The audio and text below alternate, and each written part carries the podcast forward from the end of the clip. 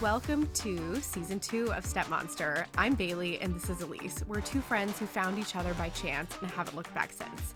In this podcast, we talk about the highs and lows of what it's like to truly be a stepmom. Grab a drink and join us for this wild ride.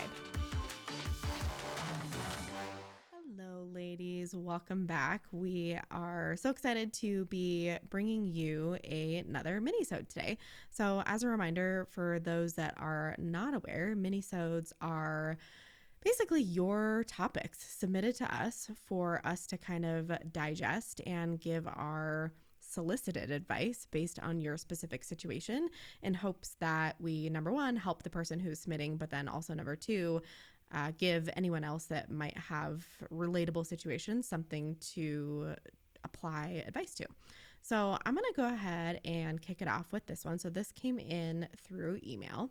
And this particular listener says, Good morning. I've been listening to your podcast a lot lately to help guide me through some of the issues I've been having in my home. It's a long backstory, but to make it short, we're dealing with parental alienation from my husband's ex wife, his kid's mom. It started years ago and progressively got worse. Most recently, his two girls made allegations against him saying he touched the 11 year old inappropriately. The 18 year old said he made comments about her butt. All of these are, of course, untrue. The police came, CPS was involved, my kids were interviewed. It was a giant mess. His girls no longer live with us, they stay full time with their mom. We will share custody with the boys. The older boy, 14, has been becoming increasingly disrespectful towards me. He never speaks to me, refuses to be involved in family functions, lies about me to his dad and mom. I've tried countless times to do everything I can to show him I'm not bad. I recently took him to the beach for a friend's birthday party because his dad was out of town. I drove in total an hour out of my way for him, and he still refused to speak to me on the way home. I don't want to do anything for him anymore. It's making my home a hostile environment, and I'm becoming more withdrawn and depressed. My husband is more of a hands off type personality. He thinks everything will work itself out, and I know in this situation that's not true. I'm looking for guidance on how to work with my husband to address his son's disrespectful behavior. We've talked about it before, but he stated that he can't really do much about it because he doesn't want to push his son away. I do his I do see his point, but it's not fair to me to live in a home with that behavior. So, of course, having a stepson of my own, I have opinions on this, but what are your what's your initial reaction to that? I would, my initial reaction to that is that given that there's not more specifics, but understanding how that dynamic looks like, I would tend to agree with the husband that there's not really a lot that you can do. You're not going to sway the opinion of a teenage boy, but you also don't deserve to be disrespected in your house. I wouldn't be going out of my way to do anything that he wants. I would be saying, you need to ask your dad and if he continues to disrespect you then like disengage further. I wouldn't i just wouldn't be bending over backwards to do something nice for someone who is shitty to me. Yeah i agree with that point entirely. I mean disengaging and simply removing yourself from the middle is the best way to go here.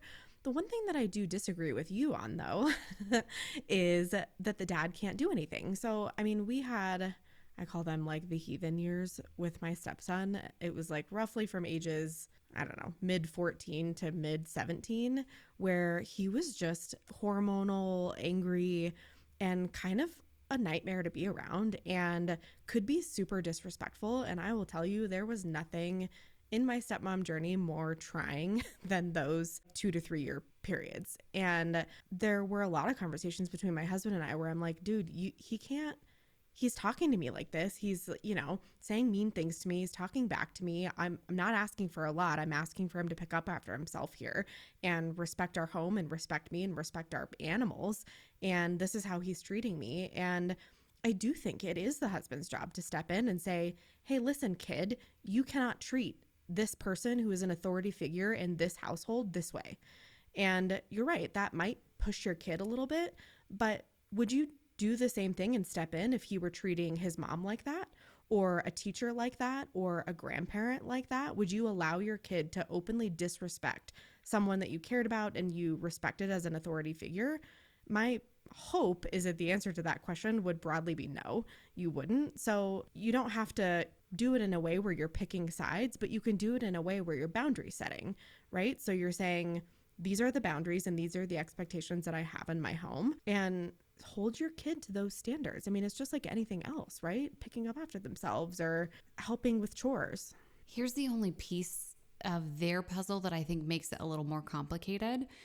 When she talks about that there's allegations of abuse with the daughters, if I'm looking at it from the husband's perspective, he's probably terrified about the amount of control that his ex wife has over the kids.